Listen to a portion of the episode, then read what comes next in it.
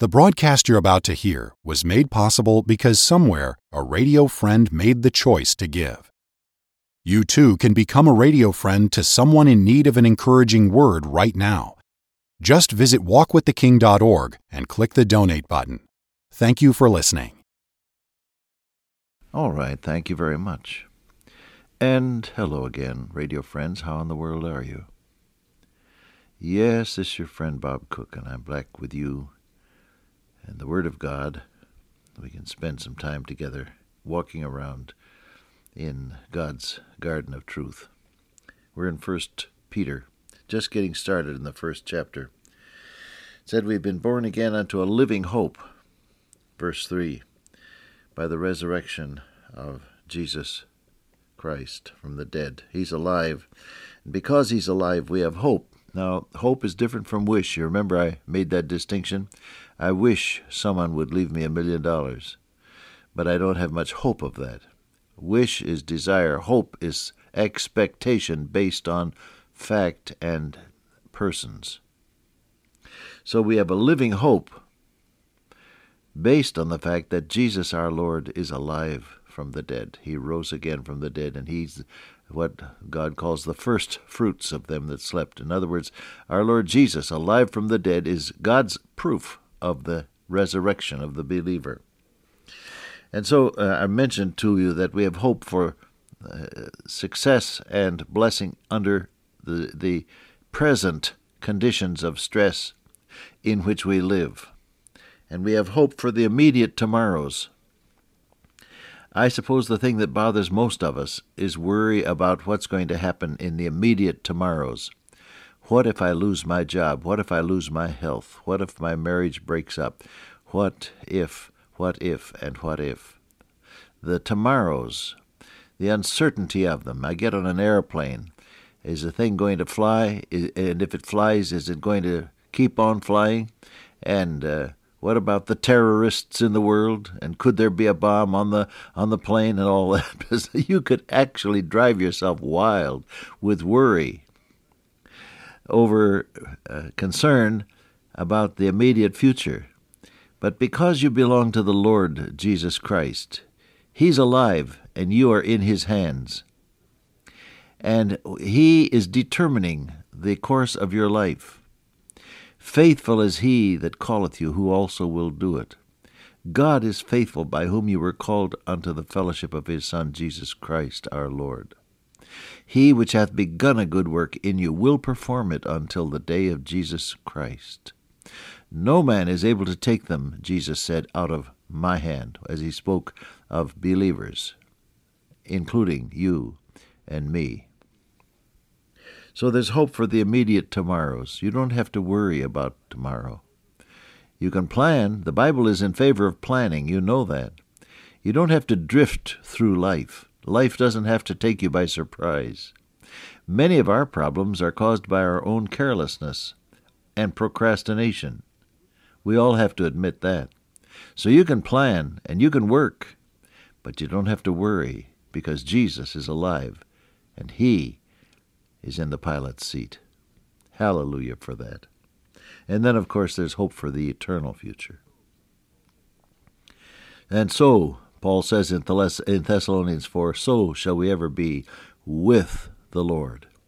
And you read again those sublime verses in the closing chapters of Revelation where uh, heaven and our relationship with our Lord in that blissful state uh, are described. And it says, God shall wipe away all tears from their eyes. There's no sickness and no pain and no tears and no dying. But the Lamb of God is the light. God gives them light. They have neither light of the they have no need of the light of the sun. It says, For the Lord God giveth them light. And there's the river of life and the tree of life and the presence of our blessed Lord, of whom it is said in the Psalms, In thy presence there is fullness of joy. At thy right hand there are pleasures forevermore.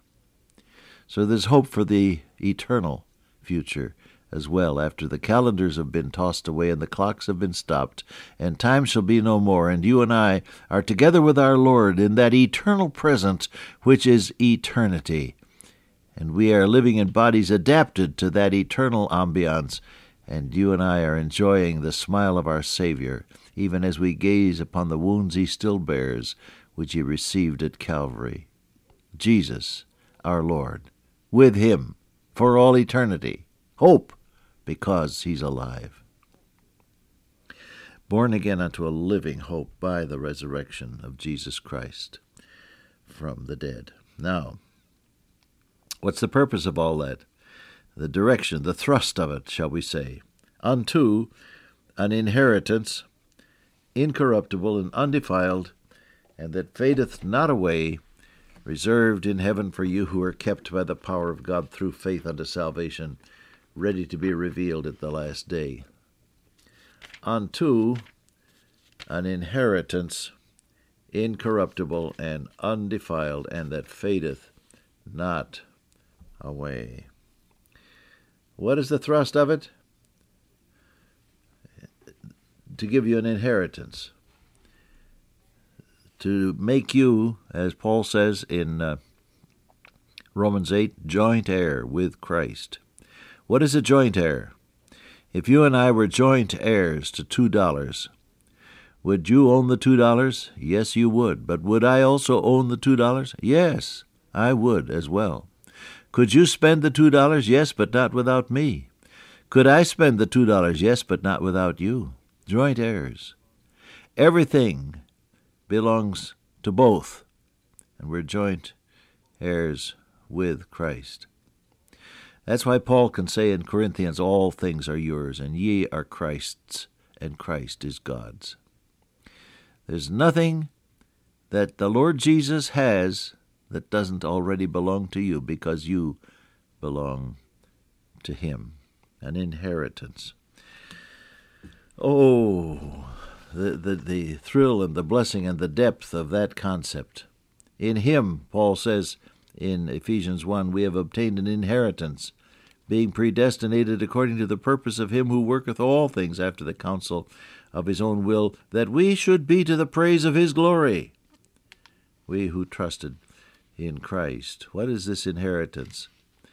That God would make a poor, guilty, hell deserving sinner something that would enhance his eternal glory, the inheritance of saints. If children, Paul says in Romans 8:17, then heirs, heirs of God and joint heirs with Christ. That's what we were talking about a moment ago. And then he says in Galatians 3 If ye be Christ's, then are ye Abraham's seed and heirs, according to the promise. All the promises of God in Christ are yea and amen in him.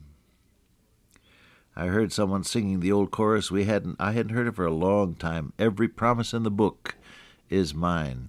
Every chapter, every verse, every line, all are tokens of his love divine. Every promise in the book is mine. He says, You're heirs according to the promise.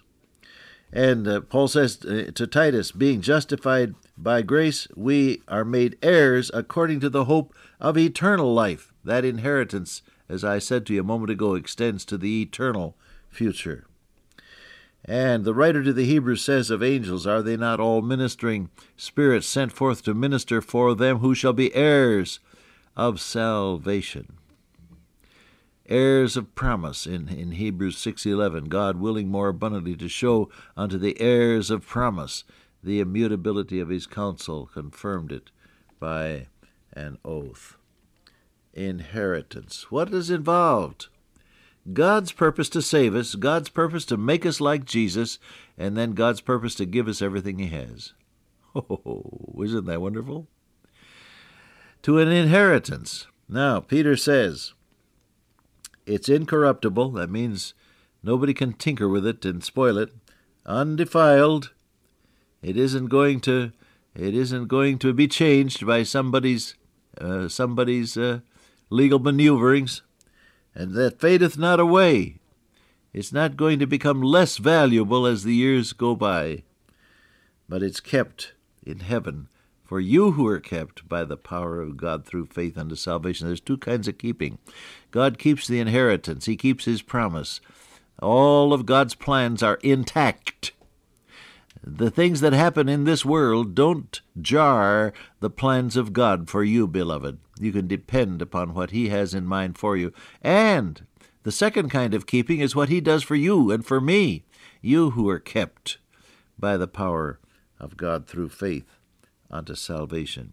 Yes, you're an heir of God's promise to, to, to save you, to make you like the Lord Jesus, and then to give you everything He has. That's your inheritance in Christ.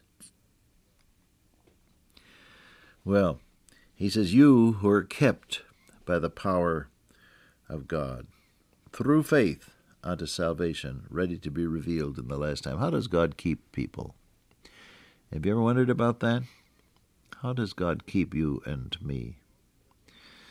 Well, first of all, He does it through the indwelling Holy Spirit of God. When you receive the Lord Jesus Christ as your Lord, and He becomes then your Savior from sin, the Holy Spirit of God comes to dwell in your life.